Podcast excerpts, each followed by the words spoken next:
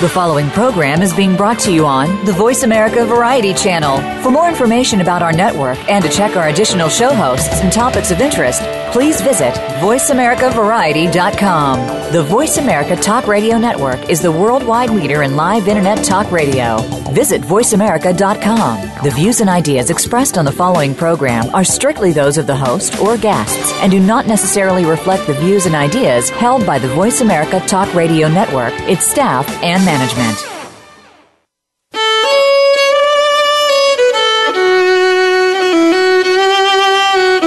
Welcome to Civil War Talk Radio with host Jerry Prokopowicz.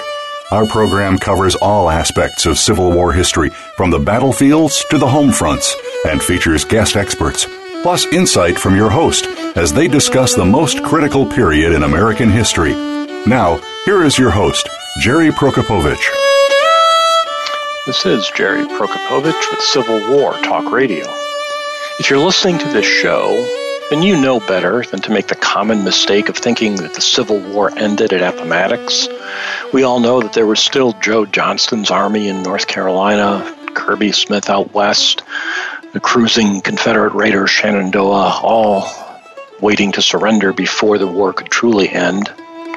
But even those all represent military events, and war is a political state.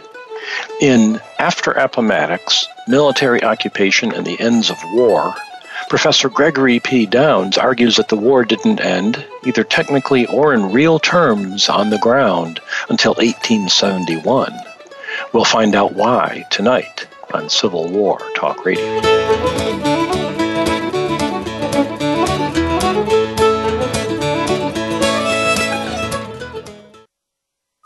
Streaming live, the leader in Internet talk radio, voiceamerica.com. Now you can take your favorite Voice America radio program with you anywhere. Sign up for our mobile app if you have an iPhone, Android, or Blackberry. The Voice America Interactive Radio Player, powered by AirKast, gives you the freedom to listen to any of our programs anywhere, live and on demand. No registration is required. Listen to your favorite Voice America hosts and discover new ones. Download the Voice America mobile app for iPhone, Android, or Blackberry. Powered by AirKast. Visit the Apple iTunes App Store, Blackberry App World, or Android Market. The Internet's number one talk station. Number one talk station. VoiceAmerica.com.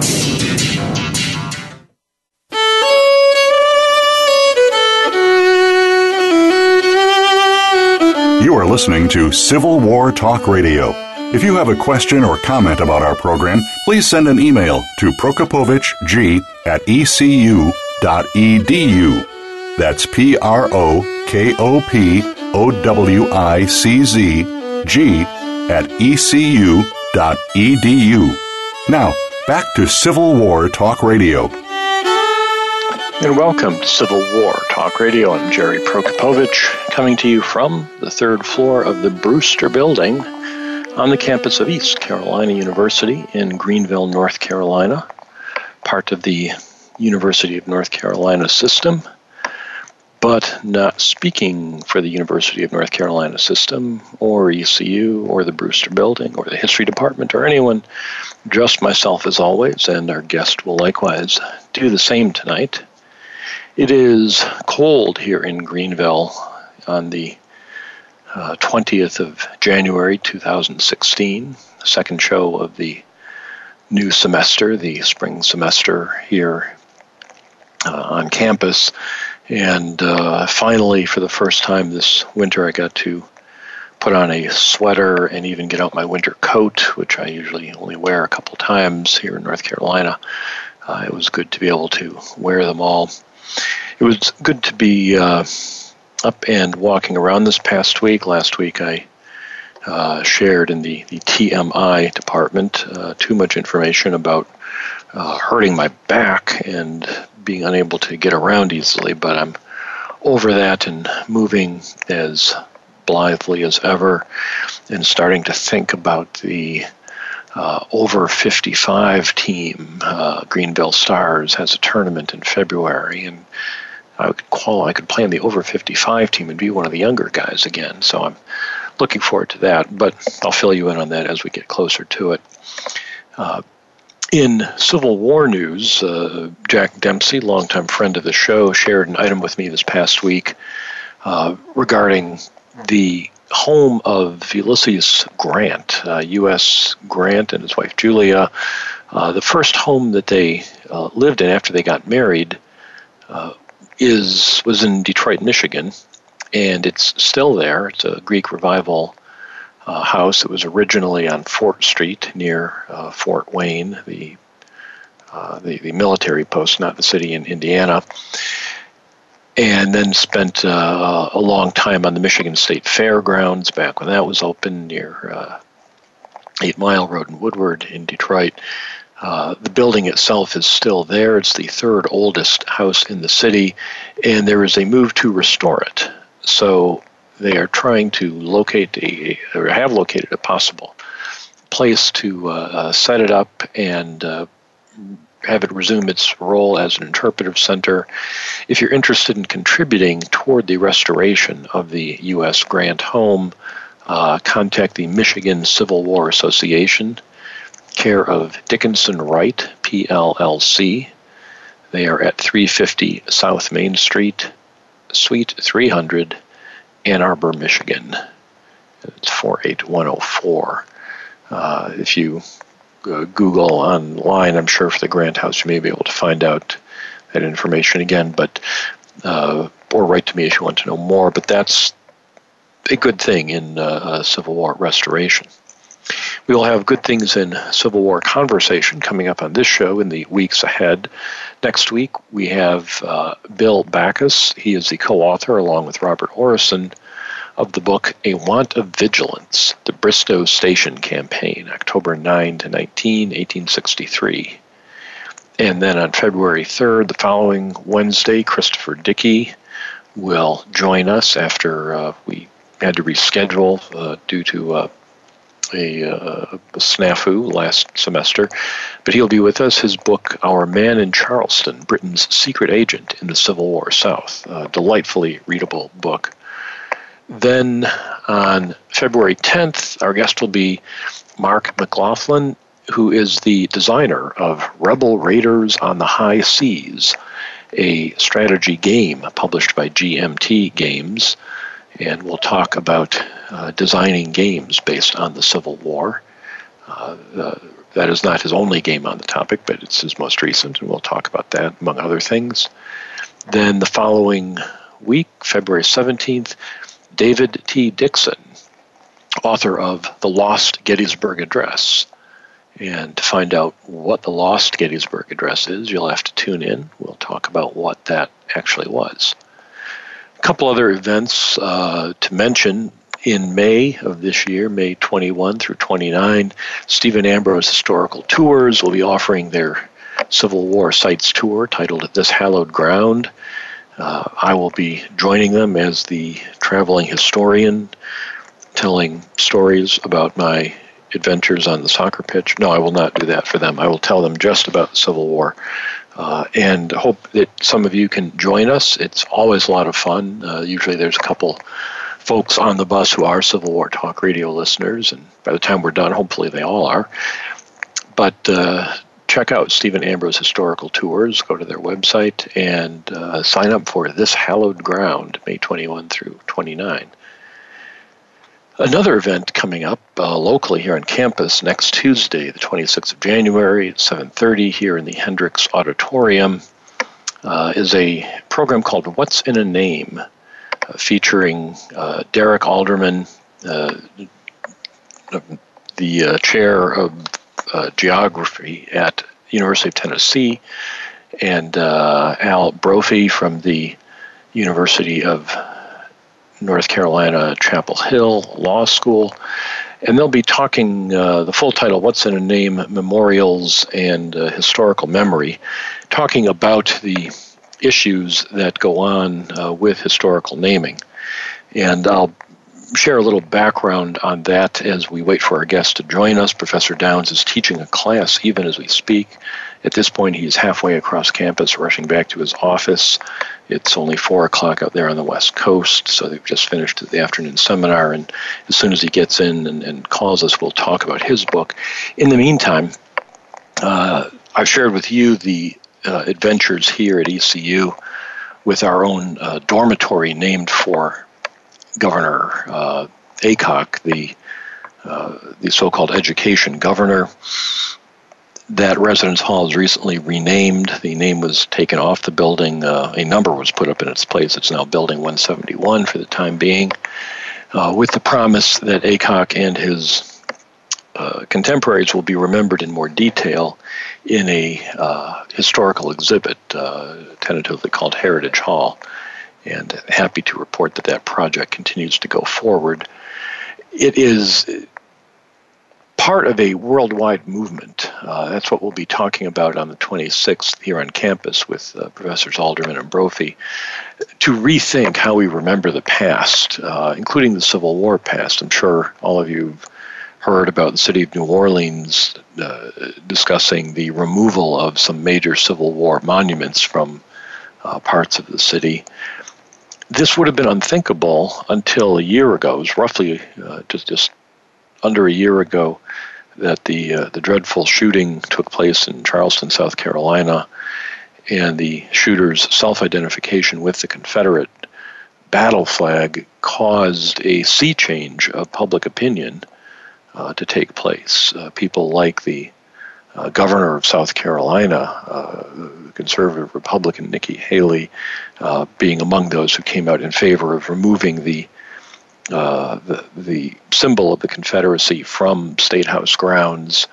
and putting it in a, a historical site rather than a, a public site, a, a, political site like the, the State House. And now people all around the uh, country are rethinking uh, the symbols, memorials, monuments to figures in the past, and asking what I think are really important and, and worthwhile questions about them. Uh, who were these people? Who put up the monuments to them, and what did they intend by that? Uh, what do those monuments mean today? And uh, what should we what should we think about them? Uh, it's a subject that gets people hot. Uh, certainly has done so on this campus and uh, is doing so other places. But it's worth it's worth thinking about. Uh, my initial reaction when I first heard, uh, and this was over a year ago, that uh, there was some movement to change the name of one of the dormitories, uh, was that you know, oh, well, that's silly. Why do we need to do that? who, who who was Governor Aycock anyway. I hardly know anything about him, even though I'm a historian.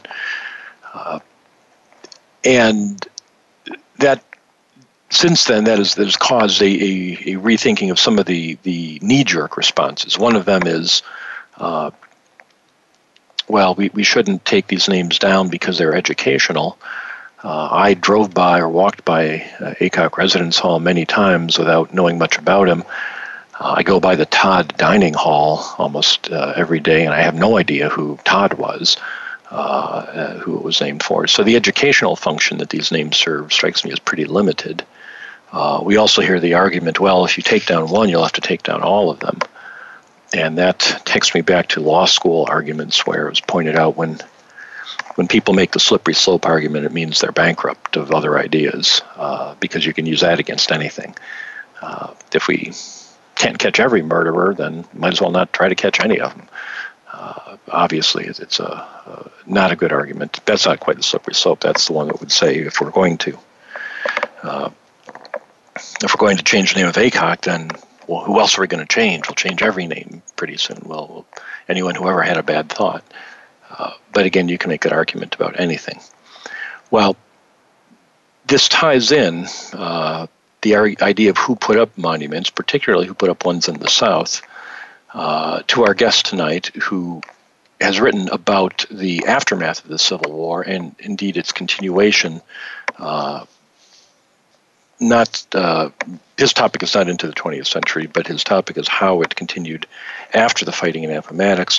And he joins us now. Uh, Professor Downs, are you there? For having me. Ah, there. Welcome to the show. Glad you could make it. Uh, how was class today? Uh, it was great. I was teaching the uh, Civil War, so we're on the coming of the Civil War. We're not yet to uh, the stuff you and I will focus on. So it still lies out there on the horizon, but it's getting closer and closer. Well, well, very good. Well, you, your book, I have to say, was really an, an eye opener for me. I, I really enjoyed reading it uh, because there was so much to learn from it. Uh, let me start with a question about the uh, the subtitle military occupation and the ends of war uh, the military occupation of the south you, you say in in uh, in the end matter of this book when you started writing this uh, your intention was to write about why there was no uh, no meaningful occupation of the south after the civil war. So what did right. you find? So when I started, I think, you know, that like a lot of people, I was interested in what had been circulating through both policy and intellectual life about the limits of occupation, uh, obviously inspired by, you know, contemporary events and a really burgeoning um, set of literatures about how hard it is to run occupations. but that also suggested how hard it is for democracies to sustain occupations. And so I kind of started with the idea that this would be an interesting lens to look back at the problems of, uh, of Reconstruction because it would help to orient us to the question of force. That if um, that I thought that we had explored as a field extremely well um, some of the limits of the ideological orientations of uh, Northern Republicans to Reconstruction. But in the process, we had kind of, uh, of, of explained their defeat solely within their, largely um, within their actions, and that we needed to know more about some of the limits that were out there or why Reconstruction um, was defeated. And so I thought I would kind of quickly. Um, uh, you know, that, that what I would write about is what blocked them from understanding the need to occupy the South and um, how we could explain that. And so then I thought, well, I'll just quickly look up where they were and where the army was and what the army was doing. And then it'll be relatively, that'll be fast. And then I'll jump into my ideological, you know, my, my interest in their statements about why they didn't need military force. And that seems and, like a very direct way to go about a historical question like this we have to take a short break. I'm sorry it's so quick sure. uh, since you joined us, uh, but we'll find out uh, how you just opened the page and found that answer so easily. Uh, when we come back, we're talking today with Gregory P. Downs, author of After Appomattox Military Occupation and the Ends of War. I'm Jerry Prokopowicz. This is Civil War Talk Radio.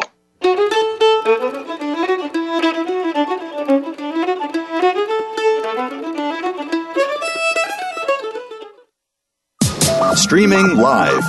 The leader in Internet talk radio. VoiceAmerica.com. Now you can take your favorite Voice America radio program with you anywhere. Sign up for our mobile app if you have an iPhone, Android, or Blackberry. The Voice America Interactive Radio Player, powered by AirKast, gives you the freedom to listen to any of our programs anywhere, live and on demand. No registration is required. Listen to your favorite Voice America hosts and discover new ones. Download the Voice America mobile app for iPhone, Android, or Blackberry, powered by AirKast visit the Apple iTunes App Store, Blackberry App World, or Android Market. The latest business information is made simple with the Voice America Business Network. The professionals in the business world bring you live talk radio shows featuring an array of business topics, strategies for building wealth, sales and marketing, stock trading, investing, and business technology. Voice America business hosts are professionals in their fields and bring to the airwaves weekly business discussions that offer up to date information, advice, and education. The Voice America Business Network. The bottom line in business talk. Stimulating talk gets those synapses in the brain firing really fast. All the time. The number one internet talk station where your opinion counts. VoiceAmerica.com.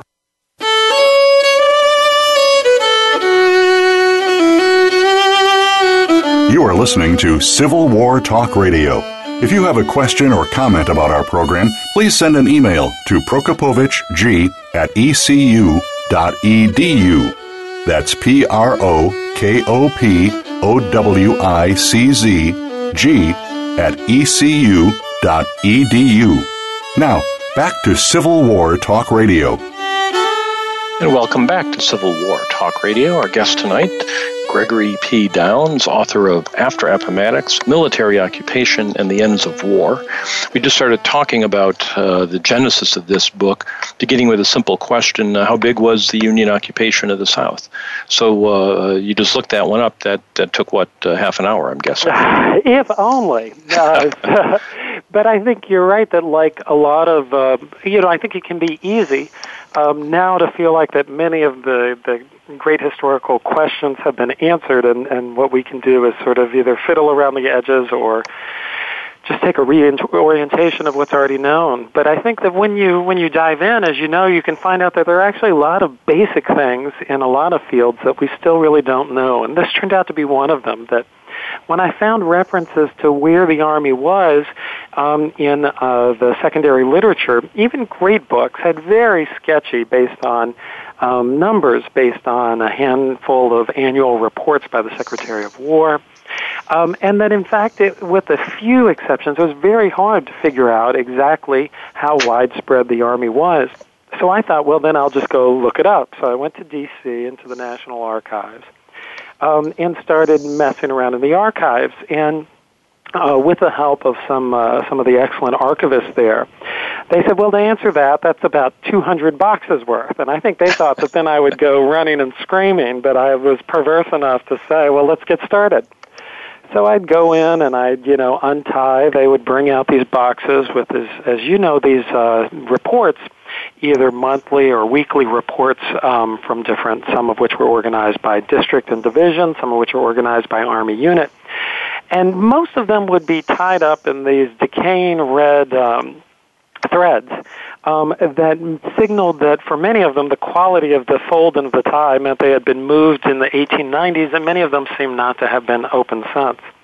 So I'd untie them as carefully as I could and unfold the incredible trifold arrangements, um, and start just taking notes. And one day, as uh, as I was trying to process it back at home, my wife looked over and said, "That's the single largest spreadsheet file I've ever seen." And it was at that point that it started to dawn on me that maybe my presumption that I was finding a very small occupation might turn out to not be true. And as I started to gather it together, I realized two things. First of all, that the places where the Army was um, was much vaster than anyone knew. Um, I mean, they knew at the time than that than that scholars knew. Um, and so that I estimate it's more than 750 sites in the in the Confederacy that the Army occupies for at least a month, often for many more. Um, and that the period of occupation, while not long, wasn't momentary. It wasn't just simply a passing through, but was certainly lengthy through the summer and fall in many of those places, and it extended in smaller numbers for, for years after. Um, so this then led me to ask, well, what were they doing? And that's what led me to make the turn I didn't expect to make into what the law of war meant to them um, and why it mattered so much to U.S. commanders and even to President Andrew Johnson to extend wartime um, because of the vital nature that this seemingly abstract question, when does a war end, that to many Americans that seemed a crucial question to ask, what could the United States do? And that if it meant to do much on the ground in the South, it would have to continue to suspend normal law and give exceptional power to these military units, often companies or even uh, smaller than uh, you know smaller bands of soldiers that were scattered around the South in the period after Appomattox. Well, obviously, if, if the war is over, then soldiers can't arrest people uh, and, and hold them without trial. Uh, they can't take people's property for military purposes. A lot of things you do routinely in wartime, forage for food or uh, even shoot people. you can do that in a war. You can't do that during peacetime. So. It makes a huge difference if the war is still on or not. That's right. Uh, legally. Absolutely. And you're saying that, that, that it was important that they continue to exercise some of these powers. That's right. That it was a that you've you've accurately identified the the crux of the problem that many U.S. officials and not just radicals, people some of whom would seem to us in the context as moderates or conservatives, had isolated as the crux of the problem, which is that an American um, political order, uh, as you said, is based on the idea that the civilian officers are in control of government and that the Army answers to them. And of course, the Army always answered to the President. Um, but during wartime, it doesn't have to defer to local officials, judges, sheriffs. And so not only can it make arrests, um, but in the Civil War, it could try people with this array of powers developed in the Civil War, some of which we still haven't been able to uh, shake ourselves loose of, of military commissions, that it can hold people um, against judges' orders and, through a writ of habeas corpus, or that it could set aside local governments. And that even among a relatively moderate group of U.S. policymakers, they came to realize that the fundamental question of how life was going to be oriented on the ground depended upon um, the ability to circumvent normal legal processes long enough to put something else in place. And that meant that it mattered a lot um, the seemingly narrow intellectual questions of what was an end of hostilities versus what was an end of wartime, um, because it would change what the Army could do on the ground, and what the Army could do on the ground in dialogue with what freed people were asking the Army to do was what raised the possibility of holding off the survival of slavery and then creating a different system to emerge, and including a set of basic rights after the end of slavery. Well, l- let me ask about that. The uh, as you point out in the opening, one image a lot of people hold in their heads is that at Appomattox, uh, Lee and Grant uh, reach a magnanimous uh, agreement at the McLean House, and then Union soldiers salute the uh, surrendering Confederate soldiers who return the salute. Everybody shakes hands. Good game, everyone. Go back to their respective locker rooms, north and south and uh, slavery is over because the Emancipation Proclamation, 13th Amendment says so. So now the slaves are free, and you have a different labor system uh, overnight, and everything is back to nor- not back to normal, but up to the new normal. So why do you need the army there if uh, slaves are now free and going about their business, and their former masters are now uh, doing whatever they do? Well, what do you need the army for? It's a very good question. And certainly, I think it the power of that image of the family reunion um, at Appomattox Courthouse obviously is a, it's a powerful image in American cultural nationalism. It's a powerful image in the idea that the war solved the problems and that then allows us to construct a reconstruction that creates problems, uh, new sets of problems that originate out of the war, but that contrast with a tidy solution of the problems in the war. But in the process, it obscures um, some of those divisions, it, it obscures some of the continuities between the war and what we call Reconstruction. One of which is, um, you know, the long, the widely held presumption um, that slavery had died. But by following these army officers through the South, um, I'm able to show, as other people have shown uh, shown before me, that in fact slavery was not dead at Appomattox. That instead, as they move into the South, they find place after place um, where slavery survives in Texas into into December of 1865 or beyond. Um, and where masters believe that if they can hold on to their slaves until peacetime is restored, they will then go to court and get the uh, the Emancipation Proclamation invalidated and block the passage of the Thirteenth Amendment. And if some slaves have been freed by the war, they will prevent the end of slavery from coming and that this is a widely held belief not because people are foolish or insane, but because if things had proceeded in the way that they imagined, it could well have been that some form of slavery, some slaves could have continued to be held. And U.S. officers say repeatedly into the summer of 1865, they write back and say, it is not proclamations that will end slavery, it is bayonets. That if you mean to end slavery, it is only force that will do it meaning the situation they encounter when they march into an area. They've got their proclamations. They've got, certainly it's widely known what U.S. policy is, but freed people run to them and say, they're still being held as slaves over there. They're still being held as slaves over there. And what finally brings the end of slavery is this alliance between freed people and soldiers to pull soldiers onto plantations and to have them forcibly direct the end of slavery there. That slavery turned out to be, in all kinds of ways, much more resilient and powerful um, than this sort of fabled story of Appomattox would let us uh, would allow us to believe. The other myth that it catches um, is the other myth that gets uh, developed in the in the myth of Appomattox is the idea of an acquiescent confederacy. And while I think that it's true that there's not an organized revolt against the United States after Appomattox, which certainly many U.S. officials were worried about, it's also true that for many Confederates, the extent of their obedience to the U.S. extends to the willingness of the U.S. not to interfere in their lives. And that immediately upon the intervention of the U.S. into that slave relationship, you see an immediate um, violent response of ex Confederates to U.S. soldiers and, of course, to freed people. So, in, in, in short, political power grows from the barrel of a gun. Uh, that, that, if you don't, where the army is, their federal policy is enforced.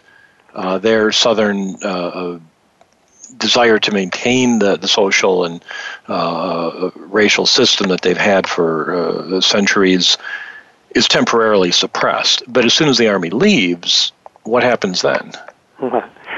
That's exactly right. Or and even uh, or another uh, corollary to that question is what about the places where the army um, doesn't arrive or is mm-hmm. outside of the boundaries? And what I found is that both soldiers and ex-slaves had very particular sense of the geographic reach of federal power. They would talk about there being peripheries, there being ranges and radii where federal power was meaningful, and then areas beyond at which they might be able to come in and to uh, reach a federal officer and try and draw them back out, and then of an area beyond where you still had a continuity of planter power almost unregulated uh, by the federal government except in moments of, of extremity. And so what I realized, came to realize is that what they were talking about was a form of rights, um, a way of thinking about rights that associated it very carefully with power and proximity to power. And that rather than a sense of rights as being orchestrated through a set of legal proceedings, which would be a natural way for contemporary Americans to think about it, they thought of rights as being about power, which meant about proximity to people who could enforce them. And this changed the way that I thought in certain ways about the end of slavery and also about the development of uh, the development of a new set of civil rights after the war. That it made that development of rights not a question of perfect legislation, though obviously that matters, but a question of force. That, so it, it's also a reversal of the, the idea of political liberty that traditionally we think of as political liberty as the freedom from government action. Mm but for the freed people, political liberty meant the presence of government action. The more government action uh, against their former uh, oppressors, the freer they were likely to be. That's exactly right. And you do see, I argue that developing, that one of the things that the war does is it leads some northern anti slavery people, and some northerners who hadn't been particularly anti slavery before the war, to a much more grounded concrete understanding of the relationship between government and rights. That is, one says in the uh, in the period right after the wars, there's an argument about whether there needs to be a, right at the end of the battles. There's an argument about whether there needs to be a freedmen's bureau, and this anti-statist vision of liberty comes up that you refer. To this very common American view that you don't need that government only infringes upon liberty, and you don't need government to ensure liberty. You get a counter argument that's been developing over the war in the Freedmen's Inquiry Commission that goes down to Mississippi, um, where their Northerners who go to Mississippi say our premises about what freedom will mean have been shaped incorrectly by the Sea Islands because in the Sea Islands, the planters left. But in Mississippi, on the Mississippi River, they say we see the actual problem that the war will pose, which is not how can we remake a society once the planters are gone, but what do we do with the society when the planters folded and all of their social and much of their economic power remain, and the planters and the slaves are facing each other. And in that context, they say we're going to have to imagine a more direct set of interventions or else we'll have tyranny. So in the arguments over surrounding the Freedmen's Bureau, You see Northerners say, what we have forgotten, we're a victim of our success by the pacification of life relative uh, in New England and in the upper Midwest. We've forgotten what they said that my liberty depends upon the fact that the sheriff carries a mace. And we've come to believe a fantasy that the law itself enforces itself. But what we've learned in the South is that this is not true. And that my liberty depends upon the force, the intervention of someone to defend it from being thwarted um, by someone stronger um, and more powerful than I am. In this sense, they argue that not only could slaves not be free with ex-slaves not be free without government, but that no one could be free without government. And this notion behind people like Stanton, people who had been uh, skeptics or not active in anti-slavery before the war, but who become more and more interested in the question of if we're going to free people, what does that involve? And an institutional vision of what an anti-slavery policy would be is a sort of forgotten legacy of the of the Civil War, the way that it helps to develop a different uh, not just expansion of government, but a positive declaration of the role of government in preserving liberty. And uh, U.S. Grant is another one of those, along with Stanton, who who makes that transition. Uh, now, you mentioned when we were talking about the role of the Army, uh, you talked about the geographic range. One way of measuring range is, is by mobility, why not just station cavalry units all throughout the South? Um, you, and you talk about the demobilization of the army and why that's not possible. I found I found that fascinating. Could you talk a bit about uh, the, the demobilization uh, at the end of the war? That's a really or at the end of the fighting a really important question.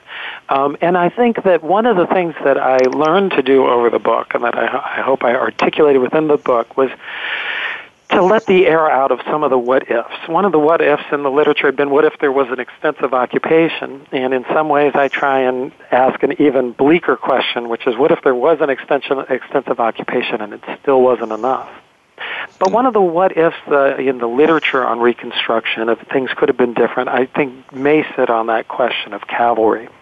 Um, that at the end of the fighting, um, the enormous financial burdens that the uh, U.S. government was facing had really come to bear, not only because of their um, size, which was vast, but also because of a series of forgotten financial panics in the spring of 1865 that created a real worry in the government that was conveyed to the soldier to the to the army leadership um, that if they reached summertime and were still having to issue the kinds of debt that they were issuing, that they might not be able to find buyers, and that in that context you could really see um, at minimum massive inflation, but you could also see an, an inability to pay the army.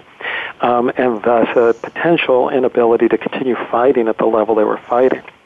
And so this causes the War Department um, to start planning on how to save money even before they've defeated the Confederacy. And so you have two engines going at the same time. You've got a piece of the War Department um, that is planning how to occupy the South, and another piece that's planning how to cut costs dramatically. And at first, they don't see these things as as in uh, as in contradiction. Greg, I have to step in here and take another yeah, short absolutely. break, but we'll come back and talk about that contradiction uh, and some other questions in the fascinating role of the Army in the South, the, the U.S. Army in the South after the war. The book is After Appomattox Military Occupation and the Ends of War. The author Gregory P. Downs. I'm Jerry Prokopowicz. This is Civil War Talk Radio.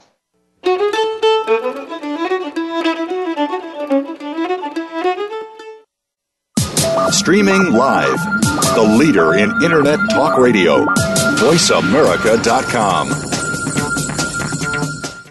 Now you can take your favorite Voice America radio program with you anywhere. Sign up for our mobile app if you have an iPhone, Android, or Blackberry. The Voice America Interactive Radio Player, powered by AirKast, gives you the freedom to listen to any of our programs anywhere, live and on demand. No registration is required. Listen to your favorite Voice America hosts and discover new ones. Download the Voice America mobile app for iPhone, Android, or Blackberry, powered by AirKast. Visit the Apple iTunes App Store, Blackberry App World, or Android Market.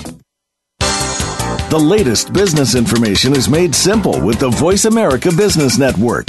The professionals in the business world bring you live talk radio shows featuring an array of business topics, strategies for building wealth, sales and marketing, stock trading, investing, and business technology. Voice America business hosts are professionals in their fields and bring to the airwaves weekly business discussions that offer up to date information, advice, and education. The Voice America Business Network, the bottom line in business talk.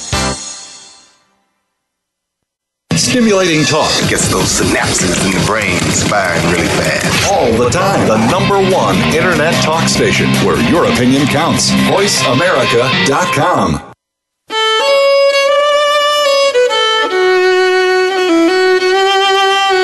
You are listening to Civil War Talk Radio. If you have a question or comment about our program, please send an email to prokopowiczg at ecu.edu. That's P R O K O P O W I C Z G at ecu.edu. Now, back to Civil War Talk Radio. And welcome back to Civil War Talk Radio. I'm talking with Greg Downs, author of After Appomattox Military Occupation and the Ends of War. Uh, really a fascinating and deep account of the Union Army in the South after the fighting ends in 1865 and the role that the Army plays. Uh, I'll quote one line uh, the, the, Army's attempt to fundamentally disrupt social power relations in a rural, hierarchical region. Uh, slavery doesn't end by itself, uh, resentment toward the North doesn't disappear by itself. Uh, if the Army doesn't change these relations, uh, slavery uh, or neo slavery continues. Let me ask a question uh, based on something you raised uh, early in the book. As, as, listeners to the show know, after Appomattox, Sherman and Johnston meet at Bennett Place to arrange the next major surrender.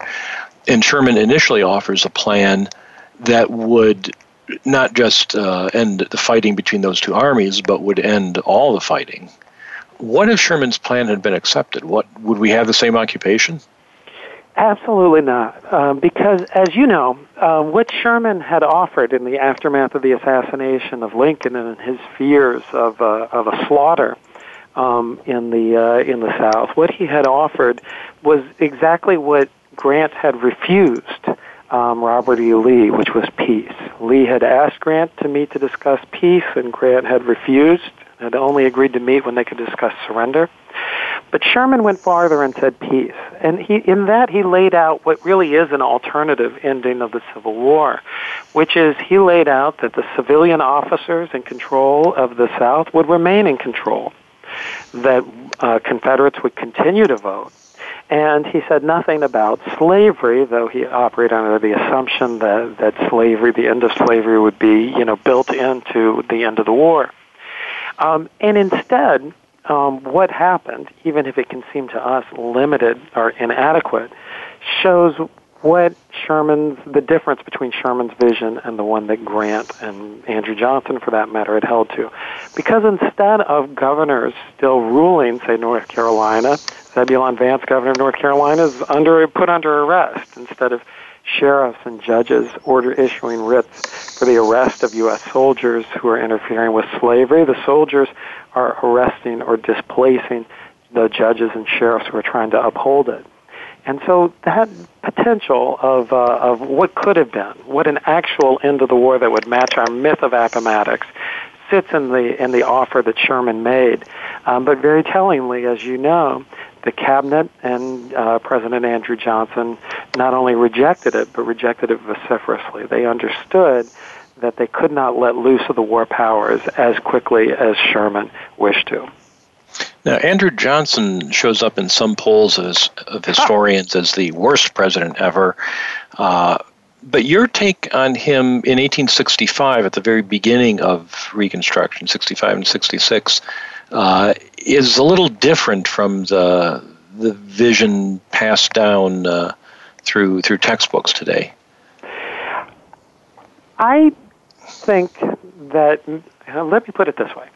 I didn't write this book to save Andrew Johnson's reputation. He's not, in many ways, he's not a particularly pleasant person, no. and in many ways, he's well deserving of his uh, atrocious historical reputation.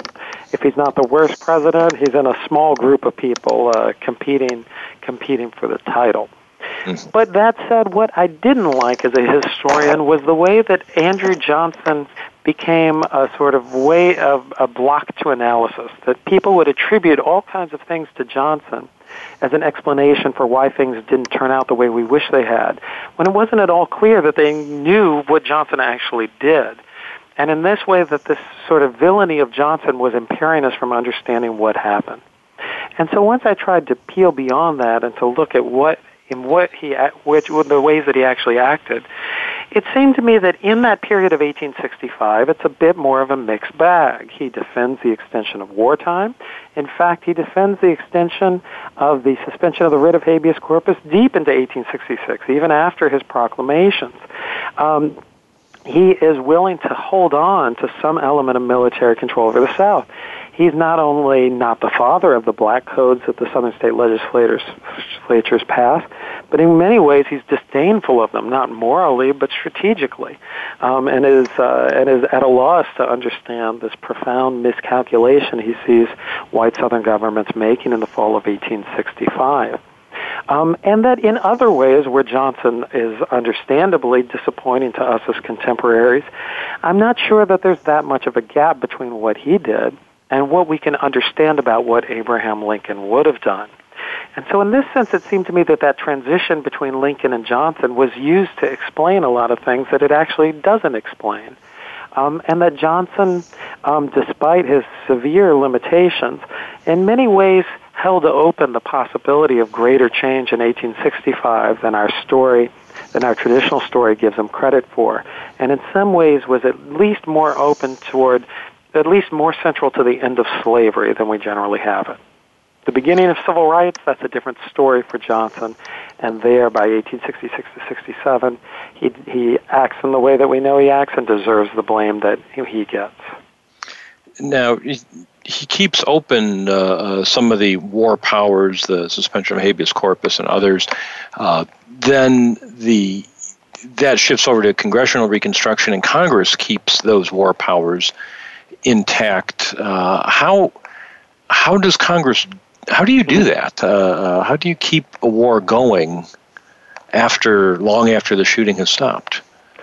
This is a good question, and I and I'm interested in the ways that that irony that when, in many ways, with the exception of voting, when Congress acts in 1867 in the beginning of the, in the Military Reconstruction Acts, they aren't. Uh, they're very clear that they're not inventing things uh, out of whole cloth. They're taking the power that Johnson had exercised until the fall of 1866 and claiming control over it, and then adding this crucial um, element of registering African Americans to vote through the Army. They do it because they argue that only Congress can control when a war ends. That while the president sits atop the army and can regulate the army within certain frameworks Congress provides, that the president doesn't actually declare the end of wartime.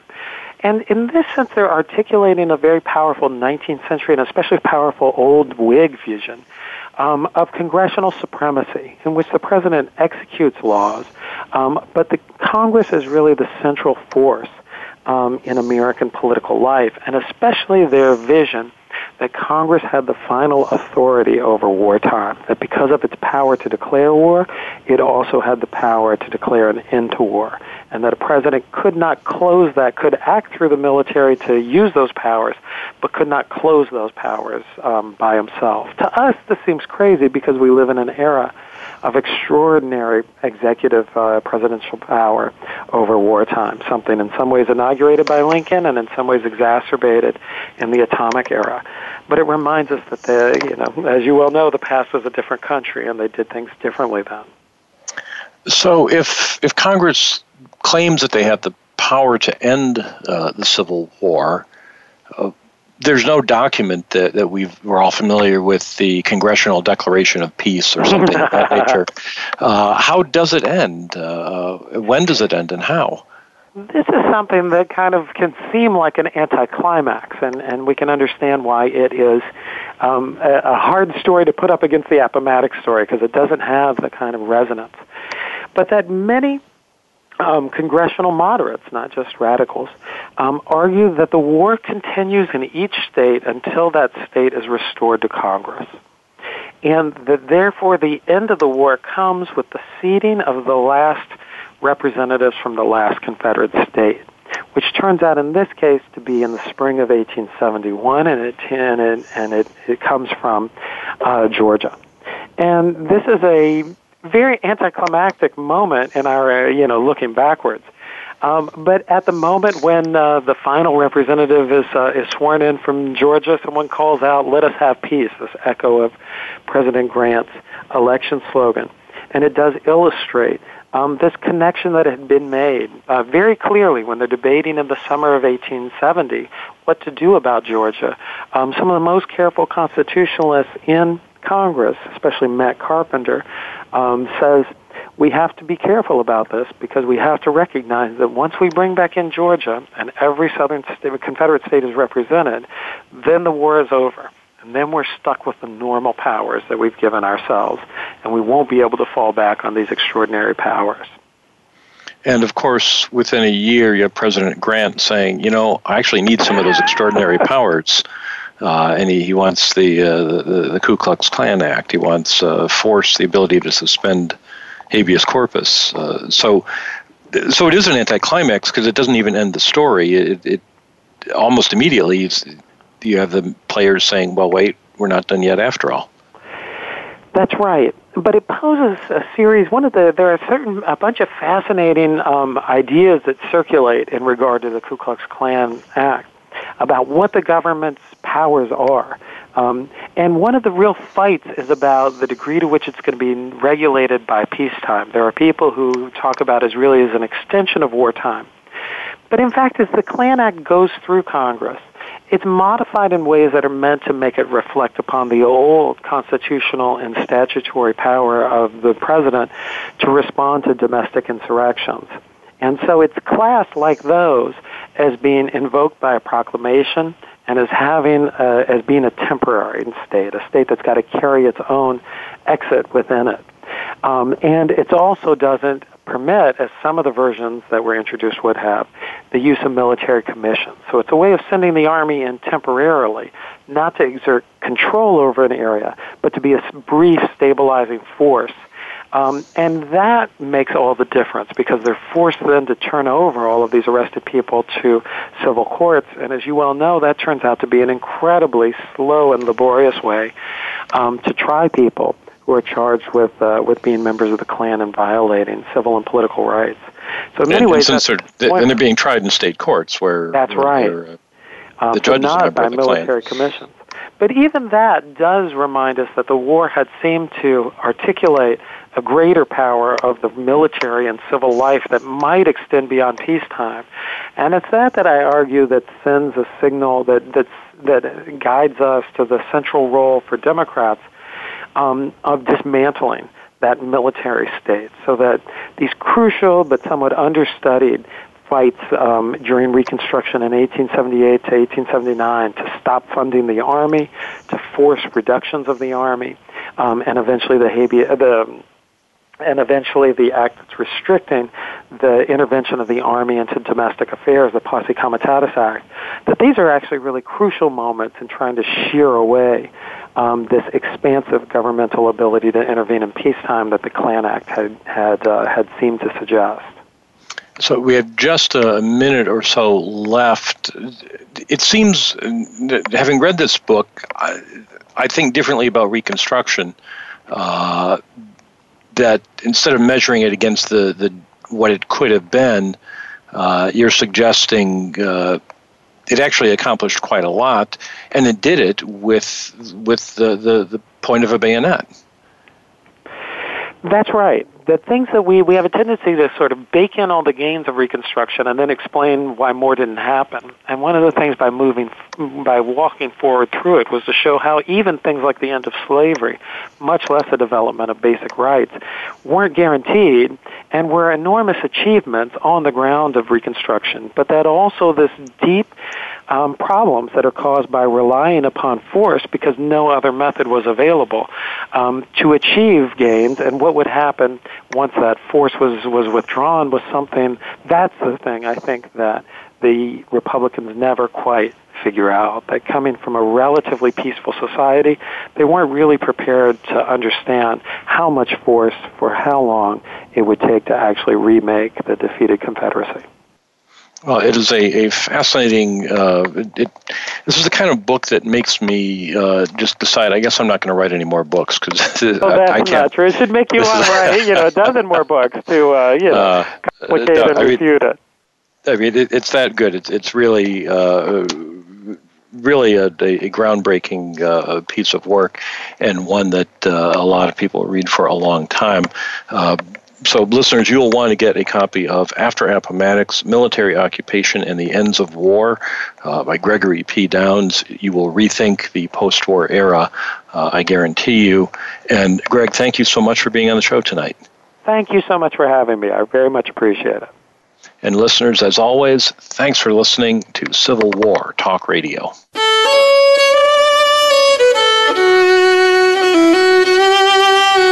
Thank you for embarking on a part of American history this week. Civil War Talk Radio with Jerry Prokopowicz can be heard live every Wednesday at 4 p.m. Pacific Time, 7 p.m. Eastern Time on the Voice America Variety Channel. Have a good week.